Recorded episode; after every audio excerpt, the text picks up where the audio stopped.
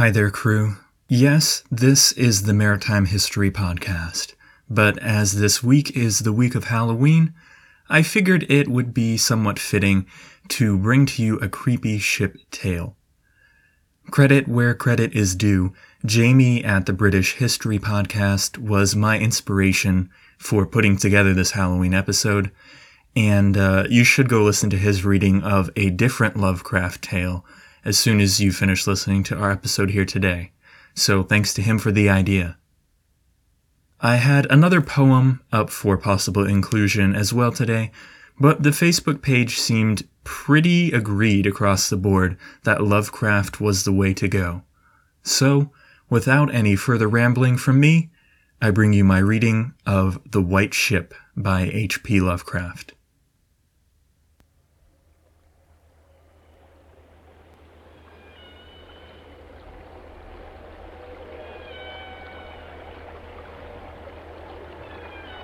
I am Basil Elton, keeper of the North Point light that my father and grandfather kept before me.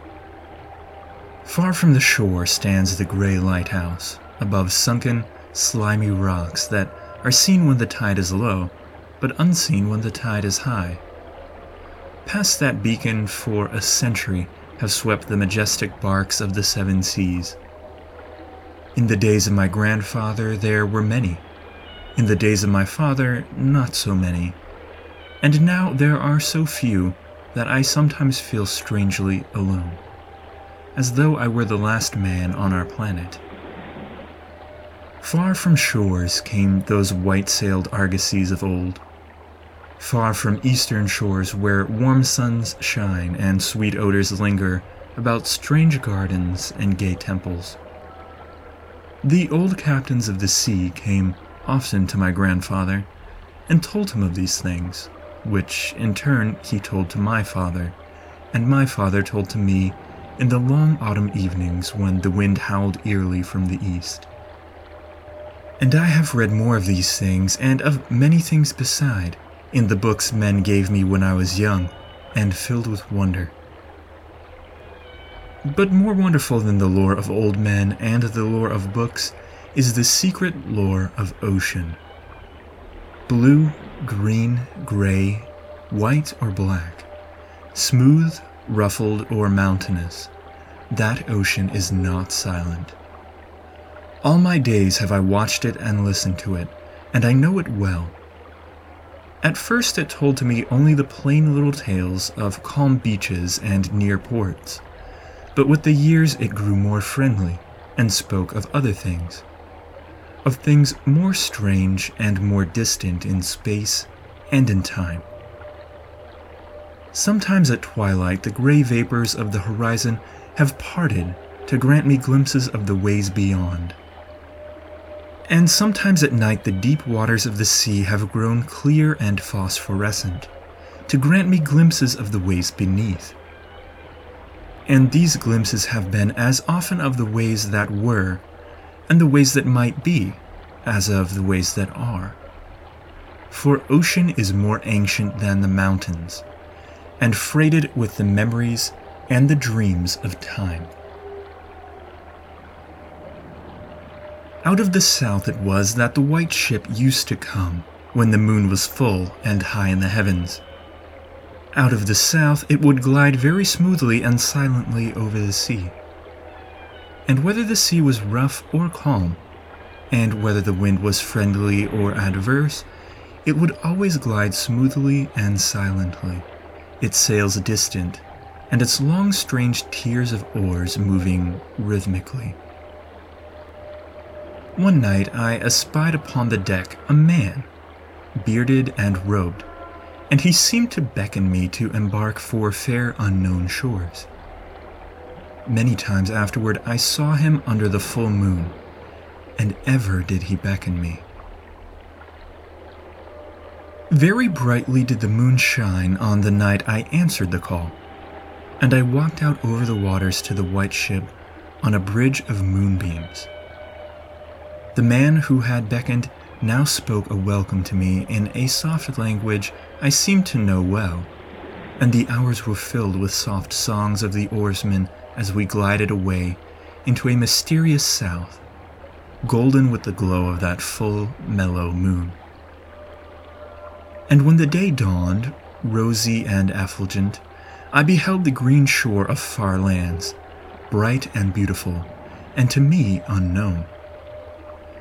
Up from the sea rose lordly terraces of verdure, tree studded and showing here and there the gleaming white roofs and colonnades of strange temples. As we drew nearer the green shore, the bearded man told me of that land, the land of Zar, where dwell all the dreams and thoughts of beauty that come to men once and then are forgotten. And when I looked upon the terraces again, I saw that what he said was true. For among the sights before me were many things I had once seen through the mists beyond the horizon and in the phosphorescent depths of ocean. There too were forms and fantasies more splendid than any I had ever known. The visions of young poets who died in want before the world could learn of what they had seen and dreamed. But we did not set foot upon the sloping meadows of Zar, for it is told that he who treads them may never more return to his native shore. As the white ship sailed silently away from the templed terraces of Zar, we beheld on the distant horizon ahead the spires of a mighty city. And the bearded man said to me, This is Thalarion, the city of a thousand wonders, wherein reside all those mysteries that man has striven in vain to fathom. And I looked again at closer range, and saw that the city was greater than any city I had known or dreamed of before. Into the sky the spires of its temples reached, so that no man might behold their peaks and far back beyond the horizon stretched the grim gray walls, over which one might spy only a few roofs, weird and ominous, yet adorned with rich friezes and alluring sculptures. I yearned mightily to enter this fascinating, yet repellent city, and besought the bearded man to land me at the stone pier by the huge carven gate, Akariel. But he gently denied my wish, saying, into Thalarion, the city of a thousand wonders, many have passed, but none returned. Therein walk only demons and mad things that are no longer men, and the streets are white with the unburied bones of those who have looked upon the Eidolon, Lathi, that reigns over the city. So the white ship sailed on past the walls of Thalarion, and followed for many days a southward flying bird, whose glossy plumage matched the sky out of which it had appeared. Then came we to a pleasant coast, gay with blossoms of every hue, where as far inland as we could see basked lovely groves and radiant arbors beneath a meridian sun. From bowers beyond our view came bursts of song and snatches of lyric harmony, interspersed with faint laughter so delicious that I urged the rowers onward in my eagerness to reach the scene. And the bearded man spoke no word, but watched me as we approached the lily lined shore. Suddenly, a wind blowing from over the flowery meadows and leafy woods brought a scent at which I trembled. The wind grew stronger, and the air was filled with the lethal, charnel odor of plague stricken towns and uncovered cemeteries.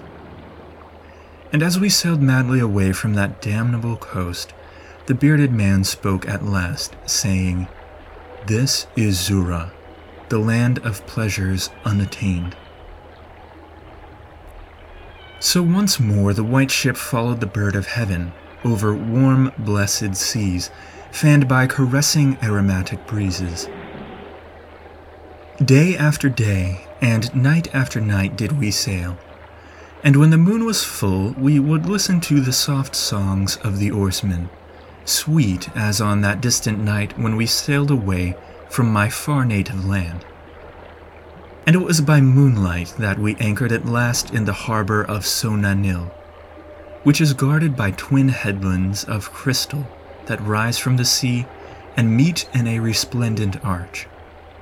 This is the land of fancy, and we walked to the verdant shore upon a golden bridge of moonbeams. In the land of Sona Nyl there is neither time nor space, neither suffering nor death. Green are the groves and pastures, bright and fragrant the flowers, blue and musical the streams, clear and cool the fountains, and stately and gorgeous the temples, castles, and cities of Sona Nyl.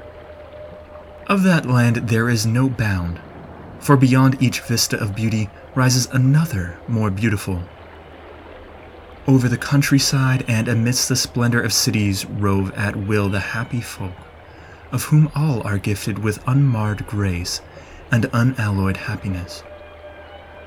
For the aeons that I dwelt there, I wandered blissfully through gardens where quaint pagodas peep from pleasing clumps of bushes, and where the white walks are bordered with delicate blossoms. I climbed gentle hills from whose summits I could see entrancing panoramas of loveliness, with steepled towns nestling in verdant valleys, and with the golden domes of gigantic cities glittering on the infinitely distant horizon and I viewed by moonlight the sparkling sea, the crystal headlands, and the placid harbor wherein lay anchored the white ship. It was against the full moon one night in the immemorial year of Tharp that I saw outlined the beckoning form of the celestial bird and felt the first stirrings of unrest. Then I spoke with the bearded man and told him of my new yearnings to depart for remote Cathuria, which no man hath seen, but which all believe to lie beyond the basalt pillars of the west. It is the land of hope, and in it shine the perfect ideals of all that we know elsewhere, or at least so men relate. But the bearded man said to me, Beware of those perilous seas wherein men say Cathuria lies. In Sona Nyl there is no pain nor death, but who can tell what lies beyond the basalt pillars of the west? Nathless at the next full moon, I boarded the white ship, and with the reluctant bearded man left the happy harbor for untraveled seas. And the bird of heaven flew before, and led us toward the basalt pillars of the west but this time the oarsmen sang no soft songs under the full moon. In my mind, I would often picture the unknown land of Cathuria, with its splendid groves and palaces, and would wonder what new delights there awaited me. Cathuria, I would say to myself, is the abode of gods and the land of unnumbered cities of gold. Its forests are of aloe and sandalwood even as the fragrant groves of Camorin, and among the trees flutter gay birds, sweet with song. On the green and flowery mountains of Cathuria stand temples of pink marble, rich with carven and painted glories, and having in their courtyards cool fountains of silver, where purl with ravishing music the scented waters that come from the grotto born river Narg and the cities of Cathuria are cinctured with golden walls, and their pavements also are of gold. In the gardens of these cities are strange orchids and perfumed lakes, whose beds are of coral and amber.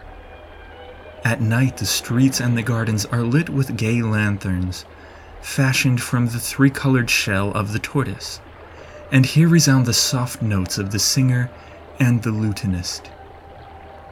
And the houses of the cities of Cathuria are all palaces, each built over a fragrant canal bearing the waters of the sacred Narg.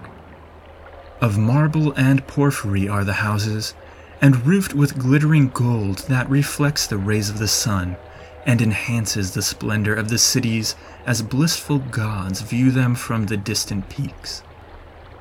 Fairest of all is the palace of the great monarch Dorieb, whom some say to be a demigod, and others a god. High is the palace of Dorieb, and many are the turrets of marble upon its walls. In its wide halls, many multitudes assemble, and here hang the trophies of the ages. And the roof is of pure gold, set upon tall pillars of ruby and azure, and having such carven figures of gods and heroes that he who looks up to those heights seems to gaze upon the living Olympus. And the floor of the palace is of glass, under which flow the cunningly lighted waters of the Narg, gay with gaudy fish not known beyond the bounds of lovely Cathuria. Thus would I speak to myself of Cathuria, but ever would the bearded man warn me to turn back to the happy shores of Sona Nyl. For Sona Nyl is known of men, while none hath ever beheld Cathuria. And on the thirty first day that we followed the bird, we beheld the basalt pillars of the west. Shrouded in mist they were, so that no man might peer beyond them or see their summits, which indeed some say reach even to the heavens. And the bearded man again implored me to turn back, but I heeded him not. For from the mists beyond the basalt pillars, I fancied there came the notes of singer and lutanist, sweeter than the sweetest songs of Sona Nyl, and sounding mine own praises, the praises of me who had voyaged far under the full moon and dwelt in the land of fancy. So, to the sound of melody, the white ship sailed into the mist betwixt the basalt pillars of the west. And when the music ceased and the mist lifted, we beheld not the land of Cathuria, but a swift rushing, resistless sea over which our helpless bark was borne toward some unknown goal. Soon to our ears came the distant thunder of falling waters, and to our eyes appeared on the far horizon ahead the titanic spray of a monstrous cataract, wherein the oceans of the world drop down to abysmal nothingness. Then did the bearded man say to me, with tears on his cheek, We have rejected the beautiful land of Sona Nyl, which we may never behold again. The gods are greater than men, and they have conquered. And I closed my eyes before the crash that I knew would come, shutting out the sight of the celestial bird which flapped its mocking blue wings over the brink of the torrent. Out of that crash came darkness, and I heard the shrieking of men and of things which were not men. From the east, tempestuous winds arose and chilled me as I crouched on the slab of damp stone which had risen beneath my feet. Then, as I heard another crash, I opened my eyes and beheld myself upon the platform of that lighthouse from whence I had sailed so many eons ago. In the darkness below, there loomed the vast blurred outlines of a vessel breaking upon the cruel rocks. And as I glanced out over the waste, I saw that the light had failed for the first time since my grandfather had assumed its care. And in the later watches of the night, when I went within the tower, I saw on the wall a calendar, which still remained as when I had left it at the hour I sailed away. With the dawn, I descended the tower and looked for wreckage upon the rocks, but what I found was only this a strange dead bird whose hue was as of the azure sky, and a single shattered spar of a whiteness greater than that of wave tips or of the mountain snow. And thereafter the ocean told me its secrets no more. And though many times since has the moon shone full and high in the heavens, the white ship from the south came never again.